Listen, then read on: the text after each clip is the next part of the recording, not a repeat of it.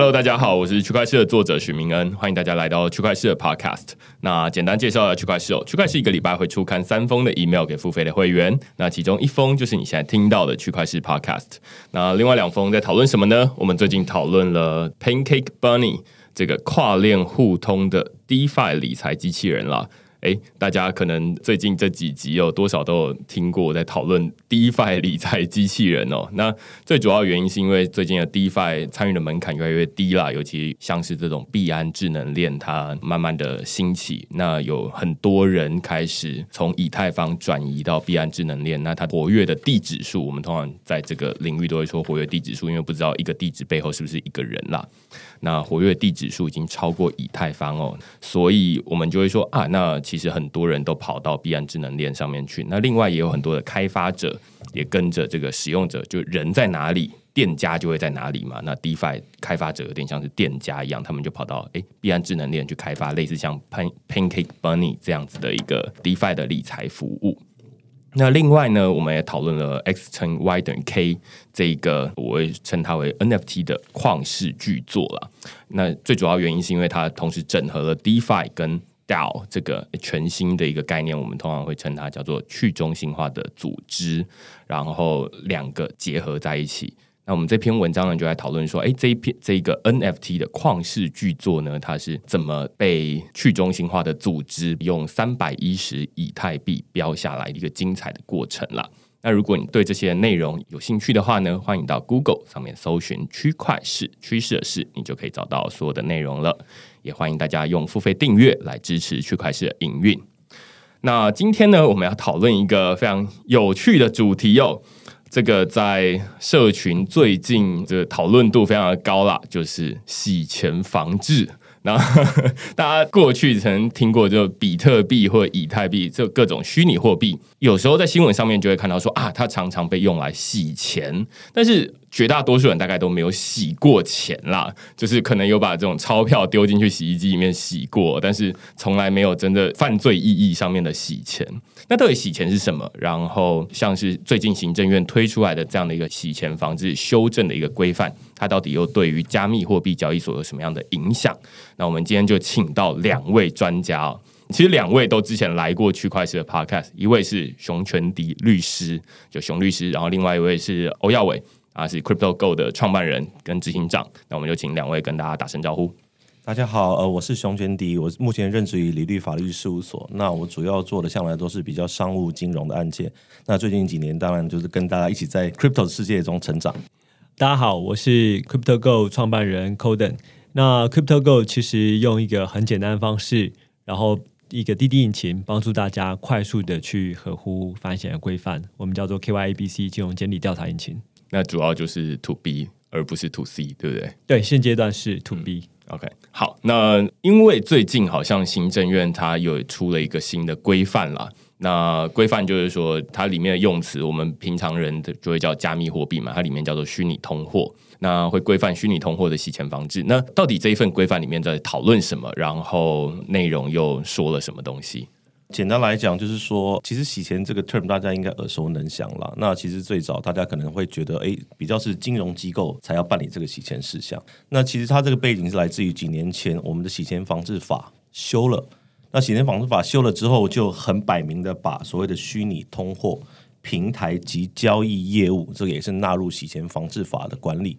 而且是把它当做一个金融机构这种强度来管理。那在那个时候，就是几年前，在洗钱防治法通过之后，理论上应该会有相应的一些执法怎么样规定，就是说，OK，未来这些被定义为虚拟通货平台及交易业务的这些业者呢，应该要遵守的一连串的一些执法呀等等一些所谓的施行细则吧。这些机制理论上这些呃虚拟通货业者就应该要按照这个规定来办理，但是一直都没有出来。但是在最近刚好在四月七号的时候吧，台湾的行政院就发布了一个函令，说 OK。哪些是我刚刚讲说洗钱防治法前几年修订以后，到底哪些人是属于这里面的？嗯，到底哪些业者落进去？当然，我们直觉上可能会觉得说，一般的所谓的虚拟通货的一些交易所，其实我们讲虚拟通货真的不太习惯哦，对因为这比较的法条用语，我们叫 crypto 啊，加密货币、对加密货币对或者早期一点讲虚拟货币都还比较顺一点。对，到底哪些是哦？那大家可能最能感觉的，一定是所谓的就一般的那个虚拟货币交易所。嗯当然，之前新闻上有讲很多了。那现在好像至少主管机关所谓掌握或者比较熟悉的名单，听起来有八家。那这个八家这个虚拟货币的交易所，之前平常都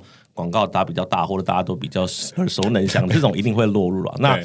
其他，因为其实在这业界有些所谓的 OTC，就是有点像是说你不是一种公开交易，但是有时候你就知道，就是有人有门路可以帮你换到一些虚拟货币，对比方说从法币来兑到 crypto，或者你有其他 crypto to crypto 的一些管道，那等等。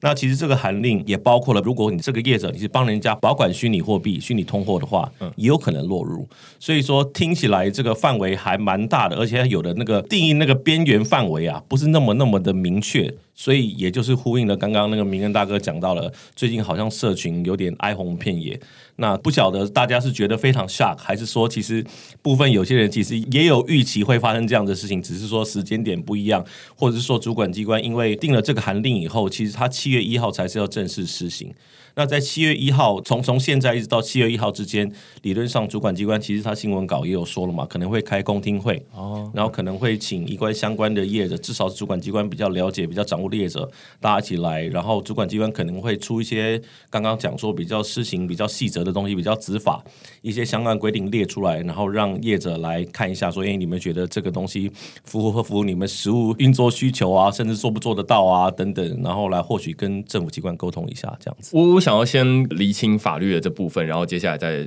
进到洗钱的这部分了。就是说，听起来好像是之前就已经，你刚刚有说，二零一七年的时候就已经把这个虚拟通货加入洗钱防治法这里面就规范的范围里面，可以这么说。对，就是有点像是概念上。虚拟通货会被纳入洗钱防治法里面，但是没有实际到底要怎么做，然后也没有说谁受规范。于是大家好像只有一个概念上说啊，那它就是不能用来洗钱，要不然你就会总有一天被抓去关。但是到底怎么规范跟规范谁不知道，那一直到四月七号的时候才有一个施行细则出来。对，对，七号就有一个函释出来去说哪些业者算是那种虚拟通货的这个业者，应该要被洗钱防治法管。然后我更正一下，洗钱防治法应该是一零七年，也就是二零一八年的时候，二零一八年对修正。对，所以这样看起来是法律很常见的做法嘛，就是说先有一个概念，然后接下来我们再花一点时间，然后再把这个事情细则定出来。我觉得也蛮常见的，尤其是这是一个那么新兴的领域，因为我觉得这个整件事情有点像是说用一个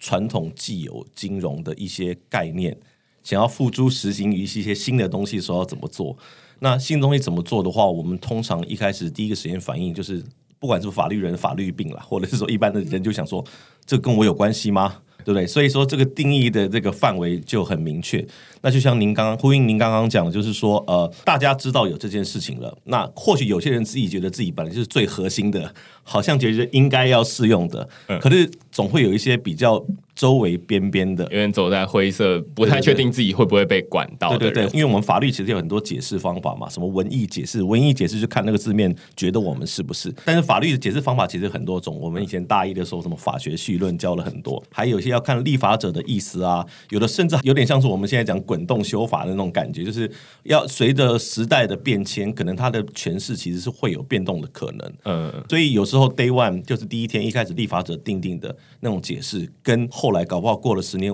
二十年以后，其实有时候未必会完全一致的。OK，所以其实前面这边在讨论的主要就是说，OK，那有这样的一个规范出来，而且也相对于二零一八年那时候有一个概念性，现在已经相对明确一点，至少它有明确列出就这八家，但是不一定说只有这八家，未来可能还会再增加。对，是因为其实这个韩式其实它写了五款，就是五种人。那其实我们刚刚讲的那个八家交易所啊，我看大概就是属于刚刚讲的五种里面的第一种、第二种。因为第一种就是所谓的法币对虚币，第二种就是币对币 （crypto to crypto）。嗯但是其他可能还有一些其他的样态，其他的那个有可能会被监管的样子，但是其实大家讨论众说纷纭，好像也没有一个一致的说法。对，例如说你刚刚有提到帮别人保管的，对那目前这八家看起来部分是，但是还有一些可能还不是这样子。对啊，因为管理的话，其实我可以理解为什么管理这个东西要纳管，因为其实我们洗钱防治的初衷，不管是金融业啊、银行啊等等，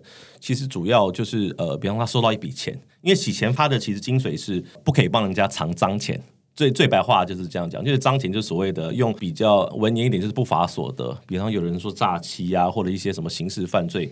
然后有钱是不法所得，是脏钱。你帮他藏脏钱的话，你就是洗钱犯罪。但是这只是你如果洗钱的话，要抓你去关，或者是减掉侦办你，对不对？但是这是第一点。但是除了这个刑法会有罪之外，洗钱防治法有另外一个很重要的目的，是它订立的一套的行政规则，加注于刚刚讲的业者们，比方说金融机构啊等等，希望这些金融机构在营运的过程中，也课予他一些防治洗钱的义务，来避免这个社会有更多洗钱犯罪的可能。嗯，比方说我们现在呃要课予这些虚拟通货业者的义务，就是我刚刚讲的后面这个第二种，比方说刚刚讲说洗钱有犯罪。可是金融机构在行政上要遵守的义务呢，其实有很多种。比方说，你要 KYC，就是要确认呃这个用户的身份；比方说，有一些任何的交易，你要保存它的交易记录，你可能还要做一些交易监控。然后，你如果就有疑似洗钱的可能，或者是金额到一种程度，你要跟比方说法务部的调调查局做通报。这个其实都是一系列传统，我们现在很很常听见的，就是呃主管机关赋予，比方说金融机构。他的一些洗钱防治的相关义务。OK，所以我们刚刚前面这边听了很多关于洗钱啦，但是其实我相信还是很多人，例如说刚刚有一个很明确的、很简单的概念，就是说你不能帮别人藏脏钱。这样的一个很简单的概念，但是我知道 Corden 之前是有去考过了这个反洗钱师哦，是吗？啊，对对对对对。然后我就还蛮好奇，就是说到底怎样算是洗钱，然后跟有没有一些常见的例子，然后甚至是在 crypto 领域里面的洗钱。好，因为我是技术背景出身啊，所以技术背景去考 CAMS 这个国际公认反洗钱师的人真的是非常少见。那我我会用比较白话的方式来来解释，就是像洗钱，其实刚才熊律师也提到，其实洗钱就是你为了隐匿非法所得做任何行为都算洗钱哦，所以这个范围就很广很广。那怎么样算洗钱？其实洗钱我们一般来说会分三个阶段，第一个阶段就是处置，就 placement。第二阶段就是呃多层化 layering，然后第三个阶段呢就是整合 integration。所以我举一个例子来说好了，你你的犯罪所得，你光是存到银行，你就是处置阶段，就是你把它放到一个地方了 placement。然后第二个呢，你如果把它打出去啊，就是说你打给十个亲朋好友的或人头账户，然后最后汇到你另外一个海外账户好了。那打散出去，这个就是多层化，就是你可能单层或是可能是小额交易，然后把它打散出去，然后最后整合阶段，整合阶段通常就是它要获利了结的阶段，就是它要做 integration。那怎么样算洗钱？其实你只要在任何一个阶段做了这样的行为，都算洗钱。所以有些人认为说，哎，我的钱只是存到银行，我什么事都还没开始，就大家洗好像又要动作。可是其实光是你存到银行这件事情就已经是洗钱了。这也是我原本不了解的，就是当我真的深入去了解这里面的知识之后，我发现其实洗钱比大家想象中还复杂的许多。我听起来好像前提主要你这个是不法所得，然后于是你做一些很日常的行为，这个叫做洗钱了。不一定，因为因为日常行为，举例来说，你的不法所得是现金，但你做日常行为其实是很难监控到的。嗯，对，而且你日常拿现金去花费，其实没有这三阶段发生。所以可能有一个不法所得，然后包在塑胶袋里面，放在自己家中，每天拿一张来花。这个其实这三阶段都没有出现。你刚刚有说你做技术的，然后这跟 crypto 领域里面就会很不一样嘛？就是加密货币，它根本就没有一个说我把钱存到银行里面这样的一个行为。其实相反呢，就是其实，在二零一九年 t a 做了一个对这个产业有蛮大影响的，就是它规范了 travel rule。那也许，也许待会熊律师也可以详细解释，就是呃，Travel Rule 里面规范，然后有一年的实验期，所以在二零二零年的七月份，它已经针对三十七个 G 团体国家开始强制实施。概念就是它它定义了什么叫做钱，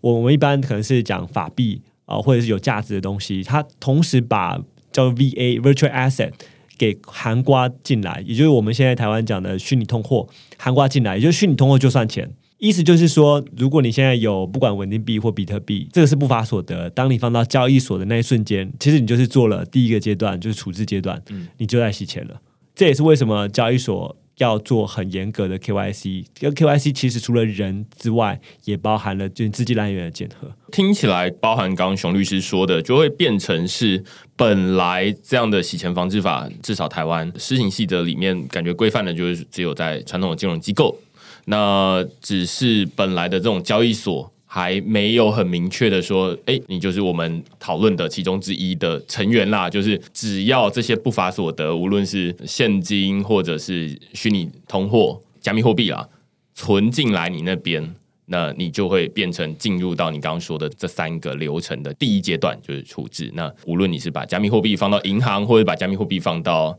交易所这都一样，或者是你把现金放到银行，或者你把现金放到加密货币交易所，这都一样。对，可以这么说，不一定是呃虚拟货币啊，就是呃所谓的 virtual asset，其实在更久以前我们叫做游戏的点数卡，所以以前有人会到超商里面搜刮各种游戏点数卡，做一个洗钱媒介，那也算。只是我们现在才严格去定义什么叫 virtual asset。这样听起来就是蛮清楚的，就是说洗钱它就是一个，首先你是个不法所得，然后放进去的金融机构里面，那只是现在金融机构延伸变成交易所，变成其中一部分这样子。那接下来还有两步骤嘛？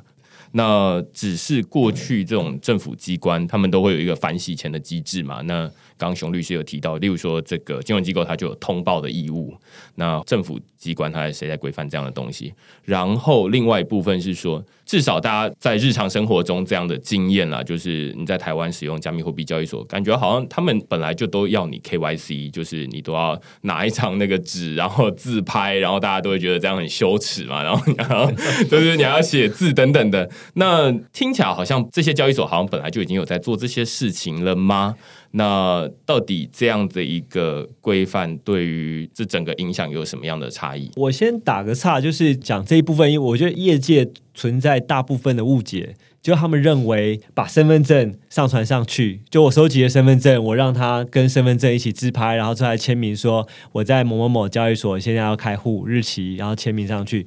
就完成了 KYC，这是一个很大很大的误解。这叫做用户注册，不叫做我我们洗钱里面的 KYC，就是客户审查，其实是完全不同的。对啊，刚刚明恩讲到说，到底政府机关是谁在负责看这些东西？我觉得还是要回归刚刚我跟各位报告，就是说，其实洗钱防治法它有两大核心。第一大核心就是这个洗钱这个犯罪本身，因为它就是一种犯罪。那跟一般我们可以看到的起任何刑事犯罪一样，反正检调单位他们就可以去什么搜索、扣押啊、起诉你。法官觉得你有罪，有有帮助洗钱就是洗钱。嗯，那这个是刑事犯嘛，对不对？那就是就是就是刑事犯罪。但是我们现在讲了很多，其实是第二种，就是洗钱。从行政的角度来讲。我们怎么样去防治犯罪？所以在呃洗钱防治法及相关体例的上，法律就会规定说，他会把一些比较常碰到钱，就讲粗俗一点，就比较常碰到钱的业者纳入。所以我们刚刚讲的金融机构，它就是典型洗钱防治法最想规最想规范的对象。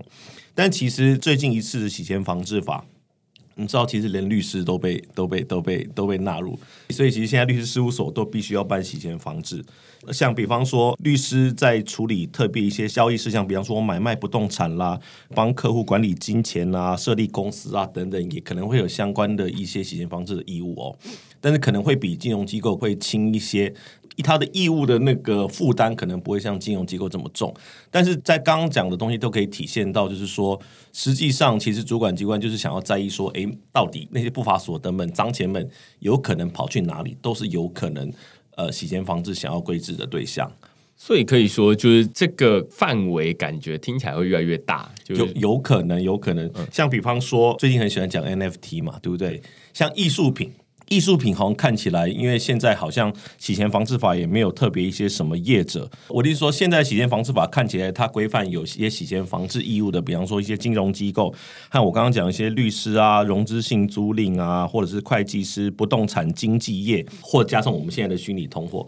听起来好像没有包括什么，比方说艺术品啊、古董，但是其实有时候我们可以听说，比方说有人他有有了脏钱，他可能想要买一些很贵的东西，诶，那艺术品其实是不是就是有可能有人会想要作为洗钱洗钱的对象？刚刚郭任讲的处置嘛，对不对？我一拿脏钱，我去买艺术品、买古董，诶，理论上其实这也是一种洗钱呐、对啊，你不能说我只把钱存到银行才叫洗钱，我不能说我现在在做的事是洗钱防治法规范说银行有通报义务啊等等，有 KYC 等才叫洗钱，对不对？我任何只要在世间上有可以帮助藏匿犯罪所得的行为，就叫洗钱呐、只是问题是，比方说艺术品可能没有纳入，或者所谓的艺术品经纪商啊等等，并没有纳入这个洗钱防治的应该要遵循的业者。哎，我觉得这还蛮有趣的，因为就是之前我在开这种一般人的讲座的时候，我都会举一个例子啊，就是说大家在用比特币，以前可能就是呃有很多的台商，然后他到这个大陆去经商这样子，那经商之后，哎，后来有觉得说，哎，最近有一些贸易战啊等等，然后他们决定要撤资，那于是就会遇到一个问题，叫做外汇管制。那中国会有一个外汇管制，就是说啊，一年你只能汇五万美金离开这个中国这样子，那超过的就请你明年再来。那所以换句话说，就是你要汇五万零一美金的时候，那一块就是请你明年再来。那如果你有五十万的话，你就要分摊，变成就是十年来汇出哦。那就会变成一个问题，就是说，那哇，五万美金大概就一百五十万台币嘛。那一千五百万，其实在很多台商就是都是有一千五百万在这个中国啊。那于是他们。总不可能等十年再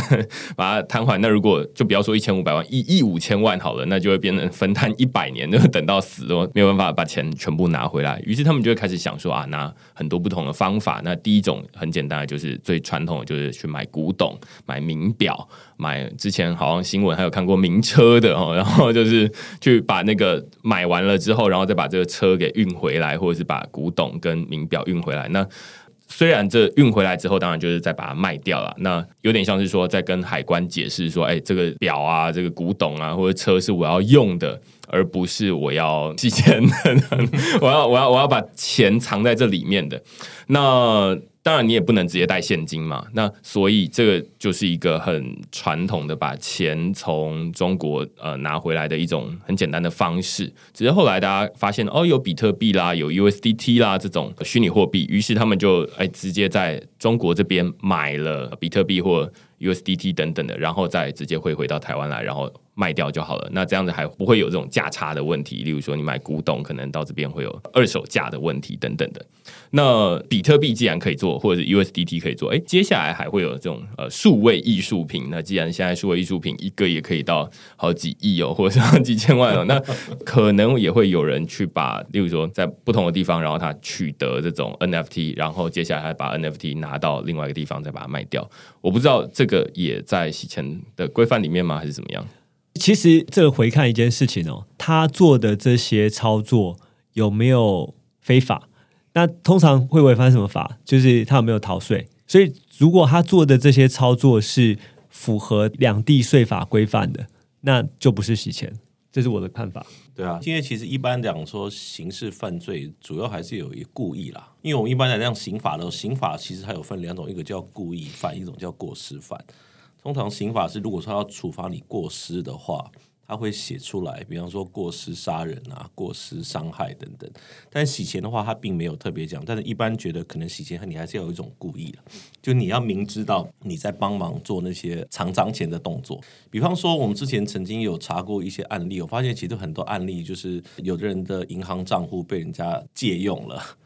那借用的话，他最有可能就会抗辩说：“哎，我不知道别人汇过来的钱是脏钱呐、等等的。”那的确，如果说他是真的不知道，那事实上那些证据也显示他不知道的话，的确他就有可能说我没有帮助洗钱。哦所以说，洗钱防治的犯罪可能还是要有故意为他的一个要素。然后洗钱它是一个很重的罪，是不是？洗钱在台湾，如果你从罚金来看，其实并不是一个很重的罪。就是台湾洗钱防治法最高就是处分罚金一千万嗯上限。嗯所以我们可能如果听到被罚几十亿的，那都是在美国。嗯，好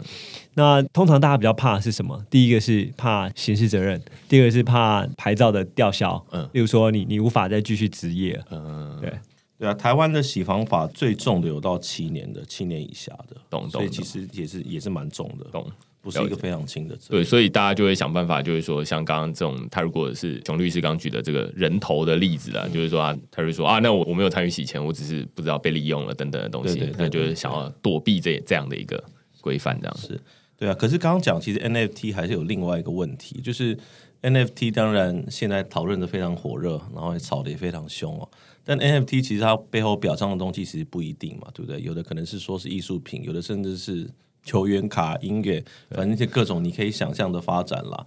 就但是这个东西到底会不会掉入我们这个虚拟通货，其实是还是可以炒的啦。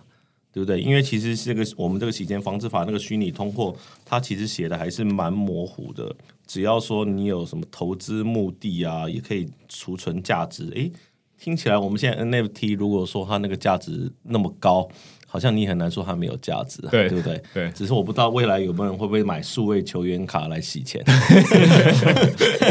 这个是还不知道的，但是我就觉得还蛮有趣的，因为呃，前面 Corden 有说，就是哎，只要它是 virtual assets，那听起来这是一个很很 general 的 term 吗？对，呃，行政院的那个公告就是说，他讲了一句话，我就先照念：虚拟通货指运用密码学及分布式账本技术或其他类似技术，表彰得以数位方式储存、交换或移转价值，且用于支付或投资目的的这个媒介。呃，所以按照这个定义来看的话，其实 NFT 几乎就是落入这个所谓的虚拟通货啊，就 virtual asset。所以在这边的这个定义跟解释哦，其实大部分都是照 FATF，然后把英文翻成中文。所以其实我们还是依循这个 FATF 的标准去做。那以 FATF 而言，其实广义来说，你只要是这种有价值的虚拟货币，不管是 token、coin 或是 asset 或者 NFT 都算。好，那我们现在已经大概知道说洗钱它其实是管道非常的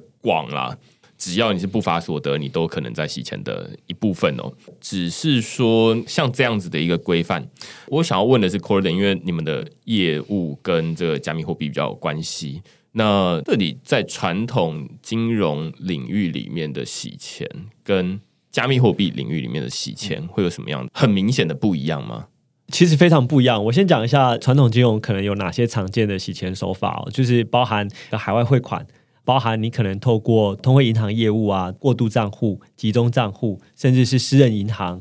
然后通过微型的分散式交易或者第三方支付，这些都算，都算是所谓的传统金融的洗钱手段。那在虚拟金融上面就很复杂了，就是我举个例子来说，现在现在大家 DeFi 很火，包含你刚才说的这个 NFT 啊，然后包含你说 Uniswap 啊这些，其实这里面光是举例，光是美金的稳定币就有十几种。那如果你第一个你用去中心化交易的时候，你本来就是匿名的，然后你又在上面去做撮合，等于是你的币其实你不知道被谁给买走。那假设有一本脏钱是 USDT，然后你换 USDC、USD 再换 ETH，再换几个币来回来回回几次，其实你很难追踪。也就是说，现在的洗钱在在虚拟货货币里面，它的洗钱手段更偏向是通过技术、通过资讯落差去洗钱。也就是说，这个智能合约你可能不知道它怎么运作，然后反正我里面的这些交易逻辑，比如说我赌你，你没有能力去分析，所以我就通过那个方式来洗钱。然后或者是说最极端的，我可能我可能通过完全通过冷钱包来洗钱。所以虽然表面上它都是数位化，但是实际上它用的像是现金一样，根本没上网，所以这些就很难以追踪。然后或者是中心化交易所，中心化交易所跟传统金融的交易所会有点点不一样。传统交易所都是可能你一档股票只有在一个地方可以买跟卖，可是，在我们区块链虚拟货币世界里面，你的 BTC 全世界可能有几千个交易所，你可以买跟卖，所以你很容易的去移转资资金，然后透过 order book，你瞬间就把你的交易分散到好几个人身上，你下一笔买单或或卖单金额就被打散了，而且这个在链上它可能都是同一个地址，你很难以追踪。这大概是我觉得会比较大不同的地方。我刚听到一个很有趣的点哦，是说传统金融的洗钱，你至少都有一个中心化的机构，呃，它可能是银行，它可能是呃刚刚说的证券交易所，但是在去中心化金融或者是说加密货币领域里面，它当然也有这种。中心化的交易所啦，但是中心化交易所就有很多间嘛，就是你刚刚说的，就是哇，全球有几千间的这种不同的加密货币交易所，他们都可以交易比特币。这就跟你在纳斯达克买的股票，你只能在某些券商这边买卖而已，很不一样。那第二点是说，还有更多的去中心化交易所。哦，那去中心化交易所他们就根本就没有一个负责人在那边，那你就没有办法去跟他调资料，说，哎，这个地址是谁？他其实也完全不知道，他只认地址，反正就是有地址，它的规格是对的，他就帮你服务了。他并没有说啊，那我先做一下 KYC 等等的东西。那更有心的人，他们可能都会透过一些匿名的那种，好像是会叫 Tornado Cash 之类的这种，想办法去把钱混在一起，然后对搞不清楚说，哎，这钱到底是从哪里来的一种混币的机制，然后在这个去中央交易所里面去买卖。那于是你就根本就不知道说这钱是从哪里来，然后流到哪里去。那如果他提出去了之后，他又再混一次。那这中间就是非常的复杂，那就会变成说，哇，那它跟传统金融机构的洗钱，不仅是这种资产它可以全球流通，然后而且跑到各个地方去，而且这些中心化的这种金融机构，他们也就在这个去中央金融世界里面已经不见了，那就会变成好像在执行洗钱防治的时候会有很大的困难，可以这么说吗？是的，是的。我想要 echo 一点啦，就是说，其实这的确是所谓不管是 DeFi 等等去中心化的一个最大的重点，就是说，到底那个主事者是谁？因为听起来我们在传统的中心化的世界，再怎么样都会有一个主事者，比方说金融机构收你的存款，你去金融机构汇款，一定是这个金融机构帮你提供服务嘛？或者某档股票只能在台湾证券交易所买到，只能在 Nasdaq 买过，或者是 New York Stock Exchange 买到等等。那可是去中心化的时候，有时候就是想要塑造一个好像背后没有一个主事者，这会牵涉到什么？就像我们这次在讨论的这个洗钱防治，如果说课予所谓的虚拟通货一连串的义务，我们这是课与虚拟通货业者一连串的义务，那我们如果又觉得这些虚拟通货业者，包括那些 DeFi 的业者的话，那 DeFi 的话，那 DeFi 业他就是说，那没有一个单一的主事者啊，那是谁要去做这个 KYC？是谁有这个义务去去 monitor 那些 transaction 去去交易监控？谁有义务去发现如果有可疑疑似洗钱的时候去通报法务部调查局？好像一副找不到那个应该要负责那个人负责主体的感觉。因为其实法律上你要刻予任何任何任何人义务，那个人一定要是存在而明确的嘛。那会不会在这种情形就很难找到那个人？或者是说他们在整个 scheme 或者是 program 里面就甚至也没有这个人，或者这个人早就淡出了？都交给大家的一些投票的机制啊，governance 等等的，就会有这种 argument 存在。我觉得这个很有趣，呃，尤其在 DeFi 领域里面，就是有人写城市嘛，那写出这个 Uniswap 或者是很多不同的去中央交易所的城市，那写城市的人他是这个主事者吗？不知道，然后接下来底下又是矿工，就矿工负责营运这个城市嘛，那所以矿工是这个主事者嘛？矿工说：“我怎么知道上面到底是跑什么城市？”那接下来就是想说啊，那使用者，但是问题是抓不到使用者到底是谁啊？因为他可能很多这种用刚刚说的那种混币的机制，那于是到底。谁才是那个主事者？这听起来好像又回到之前邀请杨月平老师然后来讨论，就是说去中心化金融到底是不是合法的问题。他就点出一个去中心化金融就最大的问题在于说不知道他到底是谁，然后不知道到底该怎么管理。我我个人的看法是，整个未来趋势会是抓那个域名的持有者。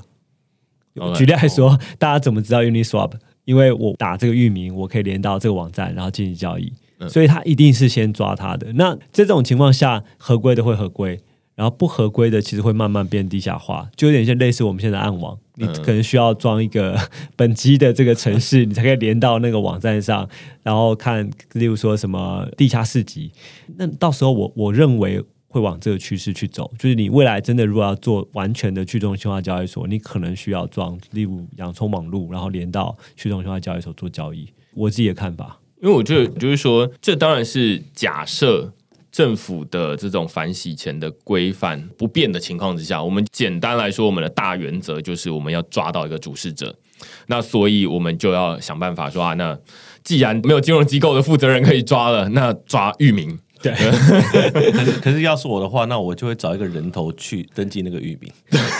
哎 哎，人头看起来表面上跟我没有关系，背后通常还是会公司啊。那那有人头就其实就很好抓。你跟人头有谁有金钱往来，你很容易抓到源头。就要看那个人头嘴巴紧不紧，金钱往来是不是用现金？对，所以这个是一个很有趣的机制哦，就是说，哎，本来要抓的东西不能抓，因为之前我去高检署啊，或者是法官学院啊等等演讲的时候呢，我都试着转加密货币给大家。那转完之后，我都会点出一个点哦，就是或者是大家就可以马上发现说，哎，大家在开钱包的时候没有上传手机号码，没有上传身份证号码，没有提供 email 地址，你就可以开了一个收款账户。那于是现场大家都会觉得，哇，这个是一个很可怕的情况，因为跟以前本来要抓洗钱就抓两个东西，一个是抓人头，另外抓车手。但是，哎，现在用加密货币，你没有人头，人头至少还有实名登记，就像刚 Corden 说的嘛，就是如果有人头的话，那我们就好去厘清他到底是怎么来的。虽然不是他本人，但是至少可以找得到源头，蛛丝马迹。对，那那种车手，车手就是主要是为了避免那些钱被冻结在中心化的机构里面嘛，因为中心化机构就跟政府合作嘛，那所以他就会冻结这个账户。那领出来最主要就是想办法自己保管，但是。问题是，加密货币先天就是自己保管，就是绝大多数的会做这种坏坏事情的人，他们就会说啊，那我们自己就是放自己的钱包，那当然就没有车手这样的问题。那所以就会变成说啊，那未来到底要怎么去侦查，或者是要怎么去管理这个加密货币的金融活动？这就会变成可能不是用本来的方法说哦，那我们要去抓。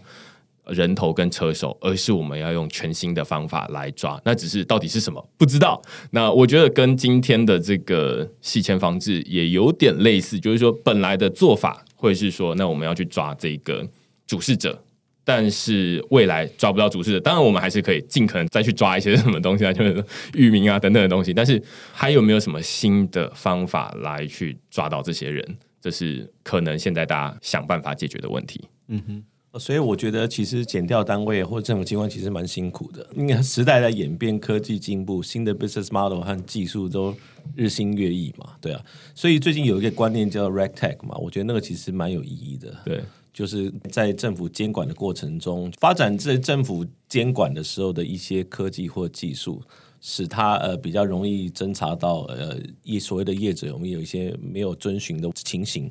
对，大概是这样。对，我之前有看过人家，就是好像是国际清算银行还是什么，他们会有推出一份报告，反正就是说，在未来的这种 CBDC，然后假设他们也是用这种区块链或者加密货币的方式来进行的话，那该怎么把这种监管机制整合进来？那他可能就是一开始就有一个很明确的框架，就是说，那你就应该要符合这个框架。那这个框架里面本来就内建了监管机制，类似这样子。也就是说，你如果没有符合这个框架的话，那可能就是有什么样的问题。它就是变成从一开始写程式的源头就已经有一些规范 guideline 了，那你就要符合这样的 guideline，那于是这样才能够配合，要不然就变成猫捉老鼠的游戏嘛。就是说你随便可以乱写，那我就变成说我要一直跟着你看你怎么写，然后我要跟着去抓，那这样子没完没了。嗯，是，其实 CryptoGo 就是用 AI 跟 Blockchain 来发展监管科技 Red Tag 的公司。刚刚明人这边也讲到说，其实现在的趋势确实是这样。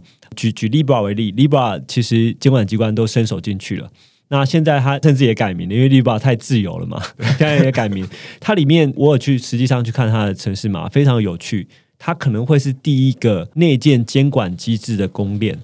什么意思呢？它把它里面所有的交易都迁入了 travel rule，travel rule 就是旅行规则。白话一点来讲，就是任何一笔交易都必须是实名制。而这件事情其实是很很合理的，在他们的设计，因为他们最后会直接绑定 WhatsApp、Instagram 跟 Facebook 所有的实名机制，包含你的电话、姓名，甚至你的身份证。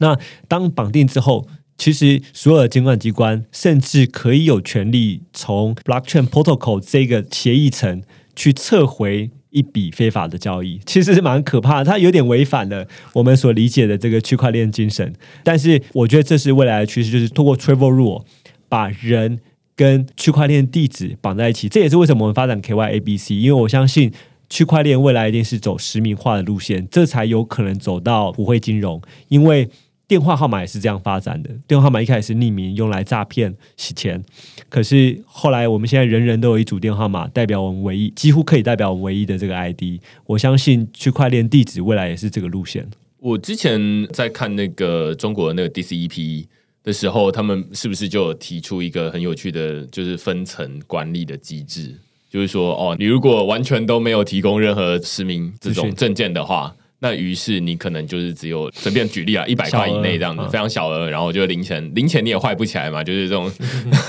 就是你也没有办法用一大堆的一块钱来洗钱，那这是这是很奇怪的事情。那但是如果你要再上一层的话，你就是想要增加额度的话，那你就必须要透过手机号码。那如果你还要再增加的话，那你可能要提供你的身份证。然后如果你再增加的话，那你就要去实名面对面的这种临柜的认证。那我不知道你会觉得这是这也是啊很合理。现在 FATF 规定就是每一千美元以上都要申报，就是你的那个交易的对手双方都需要是实名制。那 t r a v e l 如果现在其实有很很大的挑战，最大的挑战在于你的那个 protocol 怎么设计，因为大家都知道区块链这个交易发出去是无法收回的。那你要怎么如何确认在发交易的时候就确认？例如说，好，我要把一个 BTC 打到。币安的 Coden 的地址，但是这个地址真的是 Coden 的吗？而且真的在币安的吗？所以其实 Travel Rule 有两个最大的关键，第一个在它在 Address Discovery，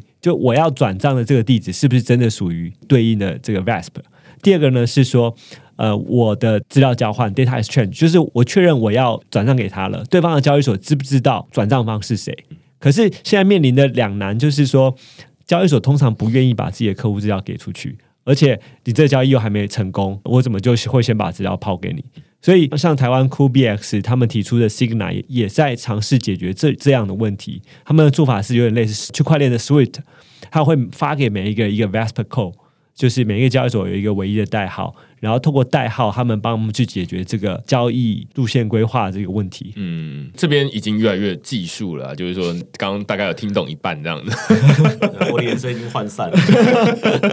对，但是我个人是觉得说，回到目前行政院提出来，就是四月七号他公布的这个申请细则，然后而且他。预计在七月一号的时候上线了。那开始上路之后呢？当然就是大家要遵循这样的规范。那因为我们刚刚已经讨论到国际去了，然后跟未来的这个发展方向哦，只是说回到台湾这边来，听起来好像是这些交易所跟他本来在管理加密货币的人，他们可能本来就已经可以预想到，就是说啊，那如果他现在收到的是一个坏坏的脏钱，那他可能就会是洗钱。定义的一部分这样子，那我知道有一些交易所，他们不是说啊收进来的怕你是涨钱啊，而是说他们做另外一件事情，就是说你发出去的，我们会告诉你说，哎，这这其实是一个坏坏的地方，你的钱可能会不见哦。这是当然是从这个保护消费者的立场了。那只是如果他们本来也对这种洗钱防治跟我一样没有完全理解的话，那他们肯定也会知道说啊，那这个只是迟早的问题。那到底现在社群在讨论或者是争议的点？你们会觉得是什么？还是其实只是一件事情而已？那大家哎，突然发现说哦，有被规范，我不知道是怎么样。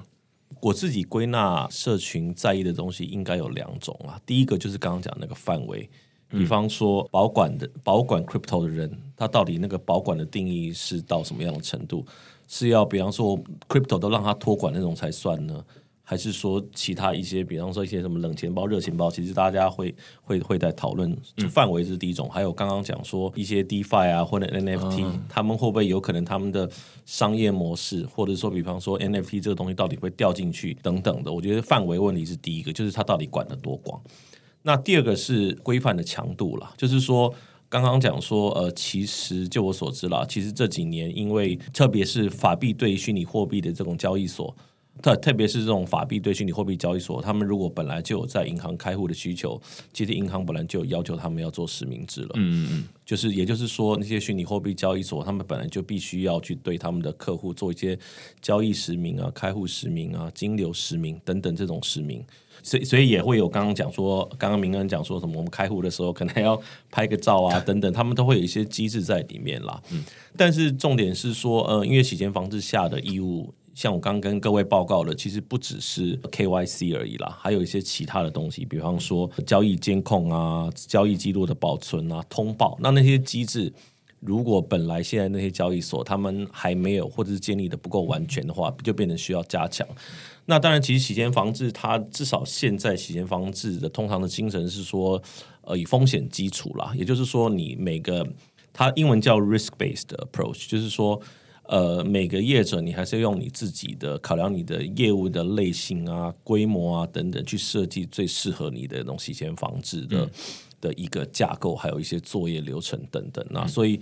讲白话点，就是说你越危险，或者是风险越大，或者你搞得越大，你可能越需要更严密的一些洗钱防治这种作业流程。嗯，那所以这个东西坦白讲，还真的因人而异，因业者而异，要看他们业务类型啊等等。对你刚刚有提到那个规范的对象哦，就是另外一个我刚马上想到的就是说，哎，现在去中心化交易所除了没有一个主事者之外，它甚至还可以让大家去参与。就像我最近就是提供这个去中心化交易所的流动性。对不对？那我是不是这个去中央交易所的一员呢？然后是不是到时候在这个 Uniswap 它被规范到这洗钱的一部分的时候，那我会不会被抓走呢？身为这个提供流动性的人，或者你可以再补充啊。但是因为其实这个函释啊，主要还是在想要规范的还是业者啦。嗯，就是你以这个为业的，或者是你基基本上就在经营一个业务，然后你有收钱嘛，收对价。这是这是你经营业务的一环，比较容易的。那你如果只是自己交易，当然如果只是自己交易的话，如果也被关到，好像几乎全世界你有在关到嘛，对不对？那当然有些你刚刚讲到的那些什么 liquidity provider 那种东西，其实也是有点边缘了。对对对对，因为他可能在参与这件事情的时候，他一定也是有赚头。对，我觉得这个有点像是我们一般讲股票自营或者是自己大户那种，嗯，对不对？他自己在股票市场杀进杀出等等，然后他有赚钱，那你说他就要呃从事这个为业嘛？有时候我们开玩笑，这是自由业，赚的钱比打工仔多很多。所以，所以这个东西其实定义真的还是有它比较模糊的地方。懂？我觉得提供流动性这个还是要看你提供流动性那个资金的来源是不是是不是干净的。嗯。好，你说通常我们用洗钱，就是假设一个钱本来是黑色的，啊，那你在提供流动性的时候，你的钱是什么颜色的？然后再来拿到你的这些，例如说挖到你这些矿。他的钱是白的还是黑的还是灰的啊？你可以用这样去去去判断。那基本上只要你在提供流动性挖矿的时候，那个钱是干净的，或者是已经无法辨识它是不是黑钱了。因为因为大部分的钱最终都会被洗干净，所以如果没有被辨识到它原本是黑钱的，其实你拿到那一笔钱，它可能三百层之前它是黑的。其实它现在也是白的，嗯，那就没有没有什么太大的问题。就是洗钱这个还是在抓资讯的断点在哪里，懂？所以我我自己只是觉得说，哎，很有趣的是，我有点像是在提供这，我当然提供的是假设我的是白的，但是有人用我这个提供白的钱，然后来做一些把黑洗白的事情，类似这样子，那这就不知道到底怎么办。那最后再问一个问题啊，就是说现在当然是有这样的一个呃洗钱防治。法的一个施行的细则，但是未来它还会有类似这样的相关的配套的法规，还是这其实就只是一个很独立的一个东西而已？那我不知道未来会不会有相关的配套的措施出来，然后会是怎么样？现在四月七号发的这个函令，是他写清楚属于洗钱防治法下面的虚拟通货业者的范围。刚刚讲说有五种大类型，那在七月一号之前。理论上，主管机关他还会发一一系列的执法，嗯，就去把刚刚讲的那些，比方说，呃，应该有一些内机内控啊，KYC 应该要怎么做啊，保存交易记录啊，交易监控啊，通报义务这些，理论上它有一套的执法会出来。那这也是刚刚跟各位报告，就是说，为什么可能主管机关可能要开一个公听会。开公听会就是想要请这些业者来来来，可能来表达一些意见啊，看大家觉得这个执法到底对于他们未来实际执行上是否行得通啊，会不会有什么意见啊需要调整的地方？所以简单来说，就是在七月一号之前，业者们可以注意，应该还会有一套执法的草案出来。嗯，懂。OK。因为大家总是会觉得说，哎，如果完全不知道、完全没有预警的情况之下，就会觉得说，哦，怎么又这之前不是才刚推出一个，然后现在又推出另外一个，那到底是怎么回事？那如果有一个预期的心理，就是说啊，那接下来还有很多还没有被规范到的，那接下来就是只是慢慢的把它完善起来而已，这样子。我我我特别想补充一下，就是大家大家在对 KYC 这个都有一个呃认为说，它好像是上传身份证。然后填上你的姓名，然后自拍就搞定。那我就讲一下，我刚因为我刚才说不是嘛，对所以我就讲一下，其实我们在做 KYC 实际上要做哪些事情。那为什么这件事情需要成立一家公司或用 Red Tag 来做？其实我我们在在做的事情，其实更多的是在中后端。就是当我收集的这些客户资料，我如何证明他没有洗钱风险，这才是关键，这才是禁止调查的关键。所以交易所千万交易应该说所有的 VESP 厂商千万不能认为说，呃，你收了身份证、自拍照、人名这些你就做完事情了。因为第一个你要拿去确认他在全世界里面有没有任何一个国家被经济制裁。那理论上你就不能做进一步的交易，然后再来的话是它有没有任何可能的高风险，不管是负面新闻，它可能有洗钱的前置犯罪，还有洗钱的嫌疑，那也最好不要做，但因为它高风险，那你可能当然可以内部的流程去取决到底要你们要接纳这个客户，所以我们最后还是会根据客户的身份以及他在这个数位的足迹去判断他的风险平等，包含他的地域风险。负面新闻的风险，然后还有他国家以及他职业的风险。最后，我们会决定要不要接纳这个客户。接纳之后，其实你是需要随时去监控他的状况。举例来说，当他发起交易的时候，交易对手双方，你要不要对他再做一次 KYC？因为他可能昨天没被制裁，今天被制裁了，那那个时候就很麻烦。而这所有一切的活动记录，你都要留存归档，然后有任何可疑的都要提交，这才是完整的这个 KYC 流程。所以我们通常会在延伸整个 AML，你的政策是什么？然后 KYC 扮演什么角色？为什么大家常常把 KYC 跟 AML 提在一起？因为 KYC 才能确保所有的资讯是没有断点的，否则你收集再多资讯，只要有断点，你都接不起来。嗯嗯大概是我想补充的。OK，所以这听起来好像比较像是说，如果你只有提供一个自拍照的话，那你只是有这样的资料而已，但是你并没有把你后续动作什么都没做，所以你你你你如何就很难合规，嗯对不对？你总不能跟监管机关说，我有我有收集他的身份证懂，对，但你后面你为什么还是接纳这个客户？嗯因为洗钱的行为还是发生了，关键是在后面那一段。OK，另外帮大家补充一下，因为刚刚 c o r d o n 有提到三次，大概 VASP 叫 Virtual Asset Service Provider 啊，就是虚拟资产的服务提供者。那于是他就规范了很多啦，就是说可能是交易所啦，可能是什么托管啦等等，可能都是这样子。那它就是一个比较通用的词汇，这样。对，好，那有没有要征才？有呃，欢迎对那个监管啊、金融以及科技有兴趣的跨领域人才加入我们。OK，好，那呃，如果你喜欢我们这集讨论的话呢，欢迎你在 Apple Podcast 底下给我们留言或评分。那今天非常谢谢两位来跟我们讨论这个非常就是社群非常热议的一个洗钱防治法的议题哦，那收获良多，感谢。嗯好好，谢谢大家下个礼拜再，见，拜拜，谢谢，拜拜。